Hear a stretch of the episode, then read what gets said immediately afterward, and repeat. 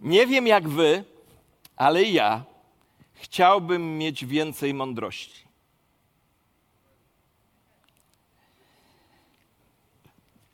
Wy też. Chciałbym mieć więcej mądrości chociażby w tych sprawach, które mają największe znaczenie. A to moje pragnienie prowadzi mnie do kolejnej porcji listu Jakuba, który rozważamy w ramach cyklu Jak żyć wiarą, a nie religią. Tydzień temu mówiliśmy o drodze, jaką musimy przejść na ścieżce duchowej dojrzałości, a dziś będziemy uczyć się, jak zdobyć życiową mądrość. I taki też jest tytuł dzisiejszego mojego nauczania. Chcę też bardzo wyraźnie podkreślić, że moje dzisiejsze nauczanie wynika z nauczania z poprzedniej niedzieli, tak samo jak dzisiejszy tekst listu Jakuba, który będziemy czytać, jest kontynuacją tego, co Jakub napisał w wierszach poprzedzających go. Musimy o tym pamiętać. Inaczej mówiąc, pytanie o mądrość nie jest pytaniem, które jest gdzieś tam zawieszone w próżni, ale jest pytaniem pojawiającym się w życiu wypełnionym codziennymi próbami i codziennymi zmaganiami. A jedno z największych pytań, które się pojawia w naszych głowach, gdy próby uderzają w nasze życie, brzmi: co mam zrobić? To pytanie jest pytaniem w takich sytuacjach najwyższej wagi. Ale zacznę od szczerego pytania skierowanego do samego siebie i do Was wszystkich. Pytania postawionego raz jeszcze. Powiedzcie szczerze, kto z Was chciałby mieć trochę więcej życiowej mądrości? No, większość zdecydowana. No to posłuchajcie, co mówi Jakub. Jeśli komuś z Was brakuje mądrości, niech prosi o nią Boga, który obdarza wszystkich, szczodrze i bez wypominania, i mądrość będzie mu dana. Niech jednak prosi z wiarą, porzuci wątpliwości, bo człowiek, który wątpi, przypomina falę morską, gnaną i miotaną przez wiatr. Ktoś taki niech nie liczy, że coś od Pana otrzyma, dlatego że on sam nie wie, czego chce. Jest niestały w całym swoim postępowaniu. Zanim dzisiaj dotrzemy do pierwszej lekcji płynącej z tego tekstu, musimy poznać trzy części składowe mądrości. Trzy części składowe mądrości. Pierwszym składnikiem mądrości jest wiedza, czyli inaczej mówiąc, informacja, albo jeszcze inaczej jest prawda. W świetle Biblii właśnie jest to znajomość prawdy. To jest posiadanie faktów i właściwych informacji. Na przykład, masz problemy finansowe, to znajomość prawdy obejmuje informacje o tym, co Biblia mówi o tym o finansach i co Biblia mówi o tym, jak nimi zarządzać. Pierwszym więc składnikiem mądrości jest wiedza. Drugim składnikiem mądrości jest zrozumienie. I bądźcie bardzo uważni. Zrozumienie to poznanie znaczenia tej wiedzy, czyli poznanie tego, jak tę wiedzę wykorzystać. Zrozumienie polega na tym, że wiem, co z tą wiedzą zrobić, ale mądrość to jest połączenie trzech rzeczy, bo oprócz wiedzy i zrozumienia tego, jak tę wiedzę wykorzystać, potrzebna jest prawość. I właśnie trzecim ważnym składnikiem mądrości jest prawość. A prawość oznacza zastosowanie tego, co wiem, tego, jak, co rozumiem w konkretnej sytuacji. Prawość to wiedza i zrozumienie w działaniu.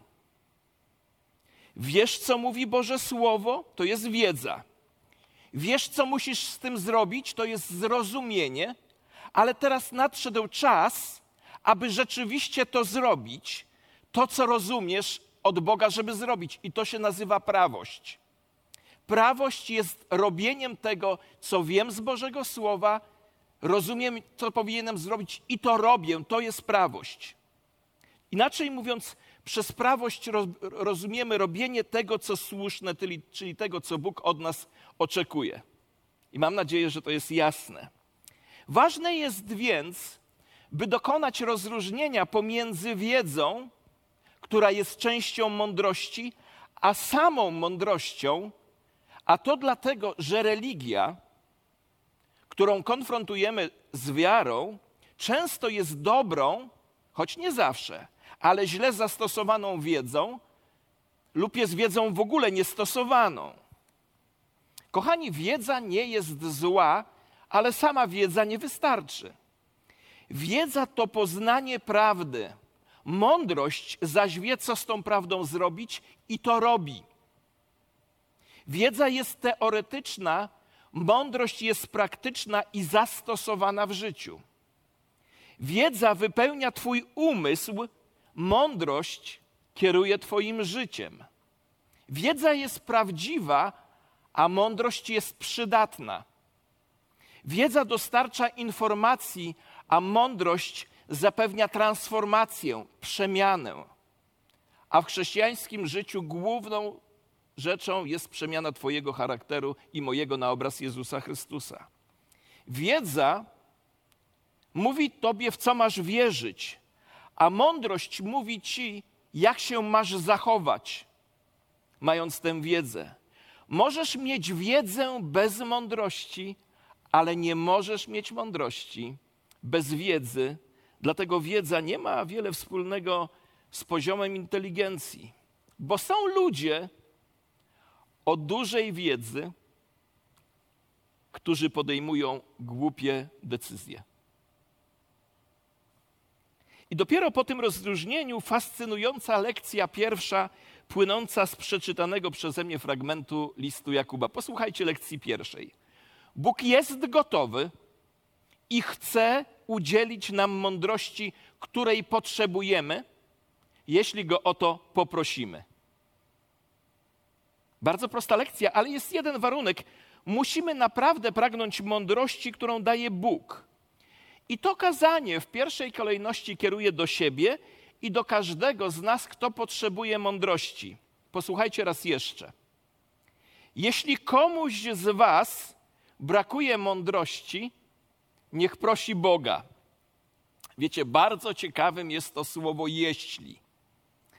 Dla mnie, jak czytałem to, to sobie pomyślałem, że na pierwszy rzut oka Jakub brzmi tu bardzo poprawnie politycznie. Trochę przypomina mi samego siebie, jak staram się komuś coś powiedzieć, ale staram się być delikatny, by nie urazić. Tak mówię troszeczkę naokoło. A może wcale Jakub nie jest delikatny i nie jest polityczny, tylko chce, żebyśmy sami wreszcie doszli do czegoś, co powinno być dla nas oczywiste. A mianowicie to, że nie jesteśmy tak zdolni, jak nam się wydaje. Nie jesteśmy tak sprytni, jak nam się wydaje. Nie jesteśmy wcale tak mądrzy, jak nam się wydaje. A przyznanie się do tego, że tak jest, prowadzi nas do drugiego punktu mojego kazania, który brzmi zawsze, ale to zawsze potrzebujemy pomocy Boga. I to jest lekcja druga. Lekcja pierwsza: Bóg jest gotowy i chce udzielić mądrości każdemu, kto ją potrzebuje i go o to prosi. A druga lekcja brzmi: zawsze potrzebujemy pomocy Boga. Wiecie, tak już jest, że większość z nas czuje, że jakoś potrafi sobie poradzić z przeciętnymi, takimi codziennymi problemami życia. Umiemy się przecież odnaleźć w takich typowych sytuacjach, w typowych problemach.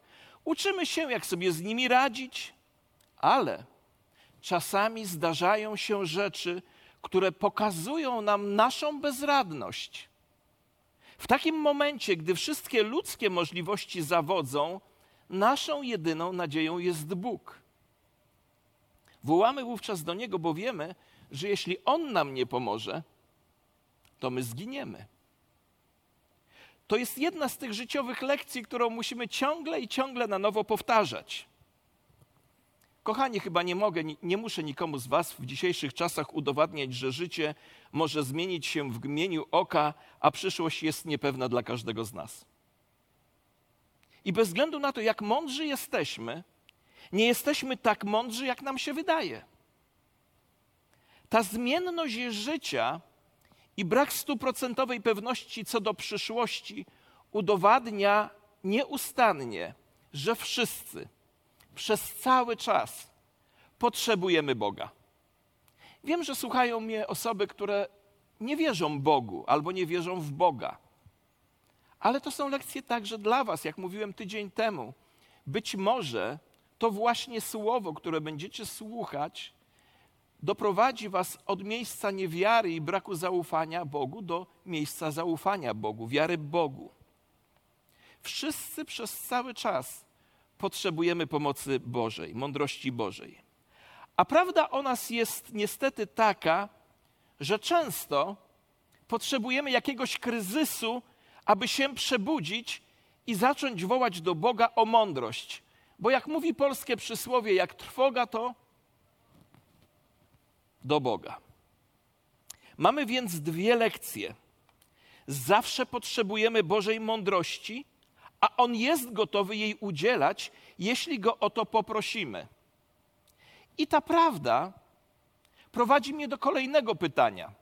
A to pytanie brzmi: co nam daje pewność, że Bóg obdarzy nas mądrością, jeśli Go o to poprosimy? Skąd mogę być pewny, że Bóg udzieli mi mądrości, jeśli ją o to, Go o to poproszę? Ja odpowiedź wyczytuję w kolejnym wierszu, który brzmi tak. Bóg obdarza wszystkich szczodrze i bez wypominania i mądrość będzie mi dana. I ta odpowiedź prowadzi mnie dzisiaj do trzeciej lekcji. Gwarantem odpowiedzi o nasze wołanie o mądrość jest łaskawy charakter Boga. Boża łaskawość jest jedną z cech Jego charakteru. Jest powodem, dla którego, gdy On gdy do Niego wołamy, On nas wysłuchuje. Wiecie, co sobie wyobraziłem? Niektórzy z nas mają dzieci, prawda? Wyobraź sobie, ja sobie taką scenę wyobraziłem. Może ją kiedyś doczekam. Wyobraziłem sobie taką sytuację. Otóż przychodzi do mnie mój syn lub moja córka i mówi tak: Tato, stoję przed takim wyzwaniem. Czy mógłbyś mi coś w tym temacie poradzić, jak mam zadziałać? Wiecie, w takiej sytuacji ja osobiście spadłbym z krzesła. Ale wyobrażacie sobie ojca, do którego przychodzi dziecko, pyta się o poradę, a ojciec mówi: Bujaj się, nie powiem ci. Każdy z nas, rodziców, pragnie dożyć takiej chwili, kiedy dziecko przychodzi i pyta nas: Powiedz mi, jak sobie z tą rzeczą poradzić. A Bóg jest o wiele bardziej łaskawym i miłosiernym Ojcem, więc gwarantem wysłuchiwania naszych modlitw o mądrość jest łaskawy charakter Boga, który daje szczodrze i bez wypominania. Posłuchajcie pewnej ilustracji, która prowadzi nas do kolejnego punktu. Gdy byłem na studiach pedagogicznych, a skończyłem, jak już często żartuję, typowo męski kierunek, czyli nauczanie początkowe, a wcześniej chodziłem do studium wychowania przedszkolnego, uczono nas, i posłuchajcie uważnie, uczono nas, jaki przeskok, jaki wysiłek umysłowy musi podjąć ośmiolatek i z czym się zmaga, gdy podczas działań matematycznych ma przekroczyć próg dziesiątkowy. Kto z Was rozumie, co to jest przekraczanie progu dziesiątkowego? Niektórzy pamiętają, ja nie wiem jak jest teraz i czego się młodzież uczy. Dla wyjaśnienia powiem, to jest ten moment, kiedy uczysz się dodawać na przykład 8 dodać 3 i musisz przejść z tą trójką, dodać tak, żeby liczba była ponad dziesiątką. To jest przekraczanie progu dziesiątkowego. Dzisiaj dla nas to jest proste. Nikt się nie zastanawia. 8 dodać 3, 11, 8 dodać 4, 12, 8 dodać 7, 15. Dalej się nie będę zagłębiał. Tata nauczył tabliczki mnożenia na palcach i tak pozostało do dzisiaj. Ale gdy byłem na studiach, a może powiem tak, dziś nawet nie jesteśmy świadomi tego, jaki to, jaki to był wysiłek dla każdego z nas, gdy uczyliśmy się przekraczać próg dziesiątkowy. Nie zdajemy sobie z tego sprawy, bo kiedyś się tego nauczyliśmy, dzisiaj to już jest pewnego rodzaju mechanizm, jest to dla nas oczywistością, ale na studiach, żeby nam uświadomić, z czym zmaga się człowiek uczący się przekraczania progu dziesiątkowego, co jednocześnie miało nam przypomnieć, z czym się w dzieciństwie zmagaliśmy, uczono nas działań matematycznych w systemach niedziesiątkowych. Nie będę tłumaczył, bo matematyka nigdy nie było moim pierwszą miłością, a nawet nie ostatnią, tylko jeszcze dalej. Uczono nas w systemach niedziesiątkowych. I okazało się dla mnie, że to była całkiem niezła ekwilibrystyka, czyli łamanie umysłu. Uczeń musiał dokonać ogromnego przeskoku myślowego, by ten próg przejść. To było dla mnie niezwykle, jak ja sam zacząłem się zmagać. Jak w systemie na przykład czwórkowym przekroczyć próg czwórkowy podczas dodawania liczb, które są w tym systemie.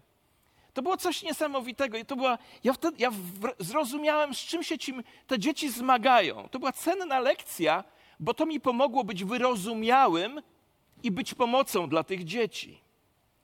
I słuchajcie, podobne wyzwanie stoi przed osobą niewierzącą.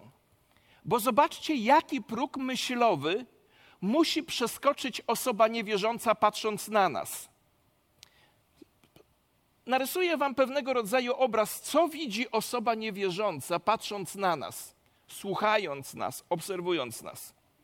Patrzą na nas i widzą, że wierzymy w Boga, którego nie widzimy, a który przemawia do nas przez księgę napisaną tysiące lat temu i to jeszcze w językach, których w ogóle nie rozumiemy. I na dodatek ta księga opowiada o cudach, które Bóg uczynił dawno temu w odległej krainie starożytnym ludziom, których życie jest dalekie od naszego XXI wieku. Czujecie już klimat? Z czym się oni zmagają, patrząc na nas? A żeby tego nie było za wiele, to słyszą, że wierzymy, że ten Bóg przyszedł na naszą planetę w osobie ludzkiej, w osobie swojego syna, żył, umarł, z martwych wstał i wstąpił do nieba. Patrząc na nas, słysząc nas, widzą, że zawierzamy całą naszą przyszłość kogoś, kogo kochamy, chociaż go nie widzimy, i mówimy im jeszcze, że przez wiarę widzimy niewidzialnego. Na pogrzebach naszych bliskich wierzących mówimy: Nie ma ich tutaj, są u Pana. Wierzymy, mówimy im, że wierzymy, że w Chrystusie oni wcale nie są martwi, a potem jeszcze dodajemy, że niedługo już ten Jezus, który dwa tysiące lat temu chodził po ziemi, powróci znowu. Modląc się, słyszą słowa do Boga, który jest dla nas całkowicie niewidzialny, i że wierzymy, że w jakiś sposób te słowa, które wypowiadamy do Boga, mają znaczenie nie tylko dla nas, ale i dla tych, których kochamy. Słyszą, że wierzymy, że pewnego dnia, kiedy umrzemy, zostaniemy pochowani, będziemy razem z Panem w niebie. Wreszcie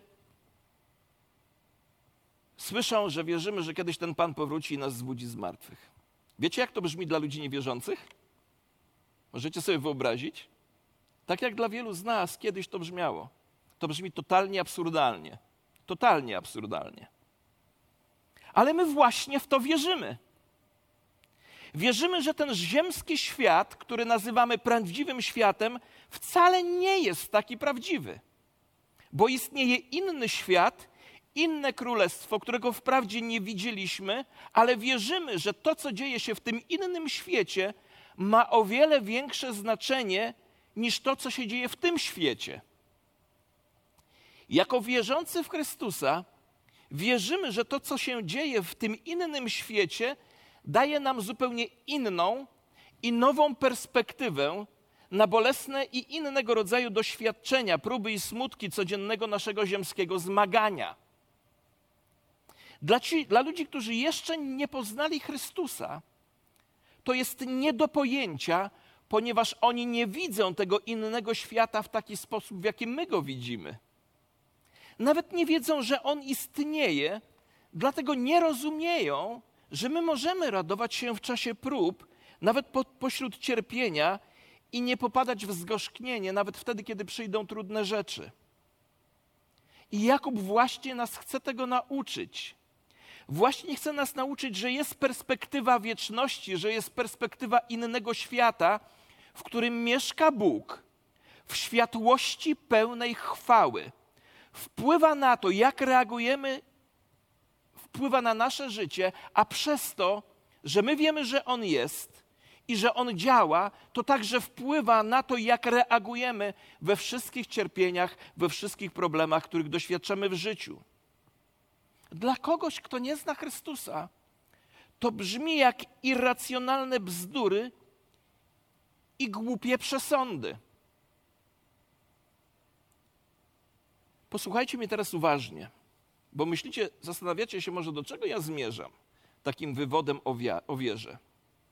Czy zdajesz sobie sprawę z tego, że jeśli w stu procentach wierzysz w to, co czytasz w pierwszym wersecie Biblii, to uwierzenie we wszystko, co jest poniżej tego wersetu napisane przez wszystkie księgi, jeśli wierzysz w pierwszy wiersz, to uwierzenie w opisane później rzeczy, jak to mówią albo mówili kiedyś młodzi ludzie, to jest pikuś.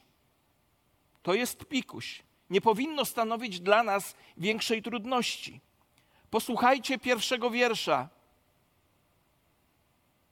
Na początku Bóg stworzył niebo i ziemię. Czujecie? Na początku Bóg stworzył, nie ma niczego, jest tylko Bóg. I On stworzył niebo i ziemię. I posłuchajcie uważnie. Jeśli istnieje Bóg, który stworzył niebo i ziemię, to już łatwo będzie mi uwierzyć, że jeśli Bóg z niczego stworzył niebo i ziemię, to łatwo będzie mi uwierzyć, że rozdzielił Morze Czerwone. Bo co jest poważniejszą rzeczą? Stworzyć cały wszechświat z niczego, czy rozdzielić morze, które już istnieje? No powiedzcie mi, co jest łatwiejsze? Pewnie, że morze rozdzielić jest łatwiejsze.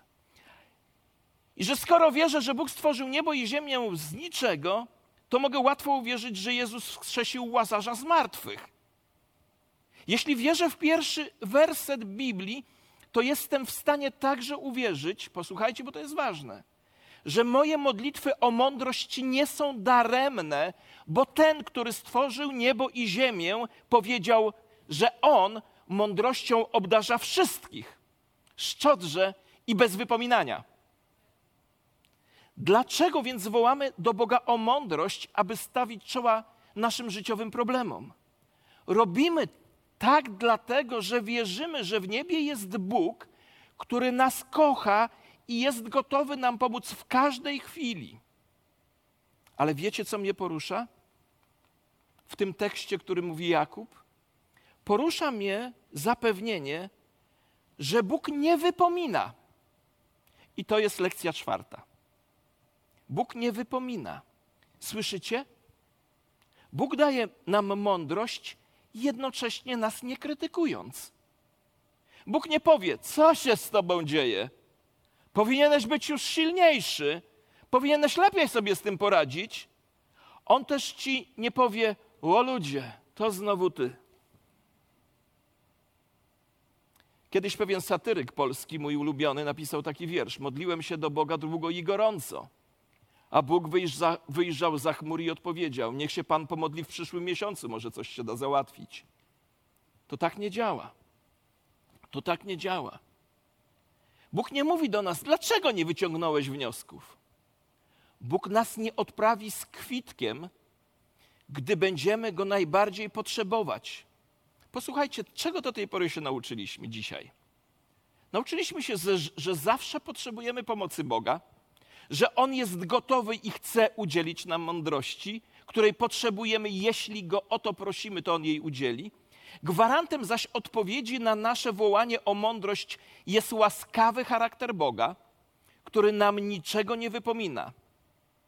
Ale jest jednak pewne wyzwanie, które Jakub stawia, a w zasadzie Bóg stawia nam przez Jakuba. A to wyzwanie zawiera się w następujących słowach ale niech prosi z wiarą bez powątpiewania. Kto bowiem wątpi, podobny jest do fali morskiej pędzonej przez wiatr i miotanej tu i tam. Lub jak mówi inne tłumaczenie, niech jednak prosi z wiarą, porzuci wątpliwości, bo człowiek, który wątpi, przypomina falę morską gnaną i miotaną przez wiatr. Tekst mówi, ale niech prosi z wiarą, porzuciwszy wątpliwości. Proszenie z wiarą oznacza pełne przekonanie, że to, co Bóg obiecał, jest w stanie spełnić. Natomiast słowo wątpliwość w tym tekście jest kluczowe obok wiary i ma niezwykłe znaczenie. To słowo wątpliwość pochodzi od greckiego słowa, które znaczy rozróżnienie. Posłuchajcie uważnie, bo to jest klucz, którego nam nie wolno przegapić. W słowie wątpliwość chodzi o rozdarcie pomiędzy dwoma wyborami. W każdym z nas walczą sprzeczne pragnienia. Z jednej strony chcemy służyć Bogu, ale z drugiej strony chcemy żyć po swojemu. Jakub chce nam powiedzieć, że nie, mo, że nie możemy oczekiwać, że otrzymamy mądrość Bożą, jeśli podążamy za rozdwojonym stylem życia. Człowiek taki niech nie myśli, że coś od Pana otrzyma. Dlaczego? A to z powodu opisanego w wierszu następnym. Człowiek umysłu dwoistego jest niestały na wszystkich swoich drogach. Wiecie, patrząc na swoje własne życie, odkryłem, że jedną z podstawowych cech człowieka religijnego jest dwoistość umysłu. Z jednej strony pięknie wznoszę ręce w uwielbieniu, witając mówię chwała Bogu, a niezwykłe dzień dobry, bo dobry jest tylko Bóg. A z drugiej strony obgaduję innych, jak zobaczę grzech kogoś, to już go roz, wszyscy muszą wiedzieć w internecie i telefonicznie i na wszystkie różne sposoby. Niech świat tym żyje. Choć Biblia mówi, że jeśli widzisz grzech, to miłość zakrywa. Dwoistość umysłu prowadzi do tego, że oddam życie za krzyż w Sejmie, za krzyż w klasie nabożeństw, za krzyż. Może tak, jeszcze raz to powiem, bo się rozpędziłem. Oddam życie za krzyż w Sejmie, czy w klasie szkolnej, czy w sali nabożeństw, jednocześnie raniąc słowem i czynem myślących inaczej, a przecież mam kochać nieprzyjaciół. Człowiek rozdwojonego umysłu to inaczej mówiąc człowiek niezdecydowany. To taka chodząca wojna domowa, która nie jest w stanie zrobić tego, co powinna zrobić przemyka od jednego związku do drugiego, od jednej pracy do drugiej, od jednej przyjaźni do drugiej, od jednego kościoła do drugiego, od jednej obietnicy do drugiej. Nigdy nie zatrzymuje się na długo w jednym miejscu na tyle, by coś się do jego życia przykleiło. To ktoś, kto obiecuje, a potem szuka wymówek. Ktoś takiego człowieka opisał tak. Człowiek o rozdwojonej duszy jest niespokojny, niestabilny pod każdym względem. Jego opinie są zmienne, podobnie jak jego uczucia. Czasami ża żałuje swoich grzechów, a czasami ża żałuje swojej skruchy. Czasami przytłacza go myśl o przyszłości, a czasami czuje, że liczy się życie tylko chwilą. Ktoś określił takiego człowieka osobą o podwójnej lojalności. To jest bardzo ważne. Człowiek o podwójnej lojalności. Bogu i mamonie. Albo jak mówi polskie powiedzenie, Panu Bogu świeczkę, a diabłu ogarek. Ktoś, kto ma podzieloną lojalność, nie może oczekiwać, że Bóg da mu cokolwiek, a już na pewno nie mądrość. Posłuchajcie tego z całą powagą. Bóg nigdy nie da mądrości osobie o rozdwojonym umyśle, podwójnej lojalności, ponieważ taka osoba nie jest w stanie stać w miejscu wystarczająco długo, aby tą mądrość odebrać. Słyszycie? Gdyby Bóg dał mądrość takiej osobie, nie potrafiłaby ona jej docenić, a co więcej, w żadnym wypadku taka osoba nie potrafiłaby skorzystać i chodzić w tej mądrości. I myślę, że wiersz, który za chwilę przeczytam, jest niezłą ilustracją człowieka o rozdwojonym umyśle. Ciekawy jestem, jak sobie nasi tłumacze z tym poradzą, bo wiersze są trudne do przetłumaczenia, ale mamy świetnych tłumaczy i bardzo Wam dziękuję za Waszą służbę. Posłuchajcie. Osiołkowi w żłoby dano. Kto z nas to zda? Pan Jowialski, Fredro. Osiołkowi w żłoby dano, w jeden owiec, w drugim siano, uchem strzyże, głową kręci i to pachnie, i to nęci. Od któregoż teraz zacznie, aby sobie podjeść smacznie? Trudny wybór, trudna zgoda. Chwycić siano, owsa szkoda, chwycić owiec, żal mu siana i tak stoi aż do rana, a od rana do wieczora, aż nareszcie przyszła pora, że oślina pośród jadła z głodu padła. Nie wiem, czy macie taki jak ja, ale ja mam tak, że chciałbym, żeby w Polsce były wszystkie dni słoneczne bez deszczu, a jednocześnie, żeby wokół rosła soczysta, zielona trawa, kwitły piękne kwiaty i były masę soczystych owoców. Inaczej mówiąc, chciałbym jedno bez drugiego. Czyli bez tego, co sprawia, że tak jest. Tak właśnie jest z nami. Tak właśnie jest z nami. My chcemy mądrości, ale bez Boga. Tak jak Ewa w Edenie. Chciała mądrości z dala od Boga. Ale nie ma czegoś takiego jak mądrość z dala od Boga. Nie ma mądrości bez Boga. Posłuchajcie, Biblia mówi wyraźnie: bojaźń pańska, bojaźń Boga jest początkiem mądrości. To tak jakby powiedzieć: chcę światła słonecznego, ale bez słońca. Prawda o każdym z nas prawda, z którą nam się trudno zgodzić, jest taka, że wszyscy jesteśmy ludźmi skłonnymi do rozdwojenia. W każdym z nas jest coś, co mówi: Mogę to zrobić sam. I wróćmy na chwilę do Edenu. Ewa żyła w raju, ale to było za mało. Z każdym z nas jest tak, ze mną i z tobą zawsze czegoś nam brakuje. Zawsze pragniemy czegoś, czego nie mamy, aż tu pojawia się wąż z propozycją uzyskania tego na skróty. I wiecie, od czasów Edenu jesteśmy rasą o rozdwojonych umysłach, z wielkimi nadziejami i niestety słabymi pragnieniami, które walczą ze sobą. A pozostawieni sami sobie, zachowujemy się jak zbłąkane owce, które zawsze szukają bardziej zielonych pastwisk. I tak, pozostawieni sami sobie, naszej własnej mądrości, zawsze będziemy opuszczali Boga, którego kochamy. I dobrze by było, gdybyśmy się do tego przyznali. Dobra wiadomość jest taka, że nie musimy się ukrywać przed Nim, bo On zna nasze rozdwojone serca, sprzeczne pragnienia. Bóg wie, że chcemy czynić dobrze i jak szybko robimy źle. Jedyną nadzieją, jaką mamy, to powrót do Boga, który nas kocha tak bardzo, że nawet nie chce nam pozwolić odejść wtedy, kiedy my uciekamy. Zobaczcie. Tę część kazania rozpocząłem od tego, że stoi przed nami wyzwanie, a tym wyzwaniem jest lekcja piąta, która prowadzi nas właśnie do prawości. Chcieć tego i wybrać to, czego pragnie Bóg dla nas. Człowiek o nierozdwojonym umyśle to człowiek, który mając prawdziwą informację, a jest ona zawarta w Biblii, rozumiejąc jak tę informację wykorzystać, stając przed różnymi, różnymi wyborami, wybierze to, co Bóg chce, by on wybrał. Słyszycie?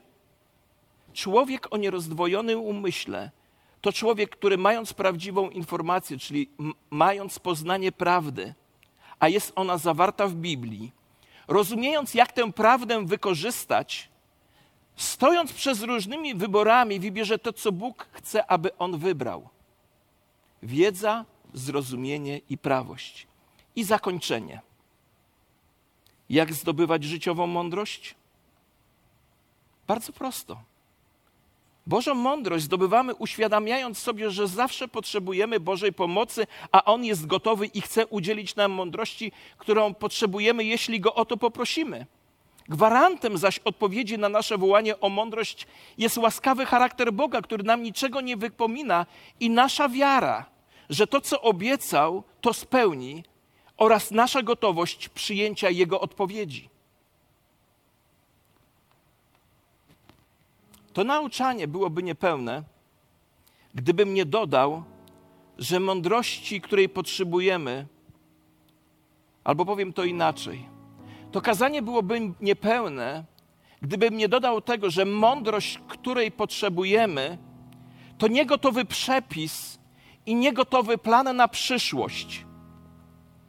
Bo Biblia mówi, że sam Chrystus jest mądrością od Boga.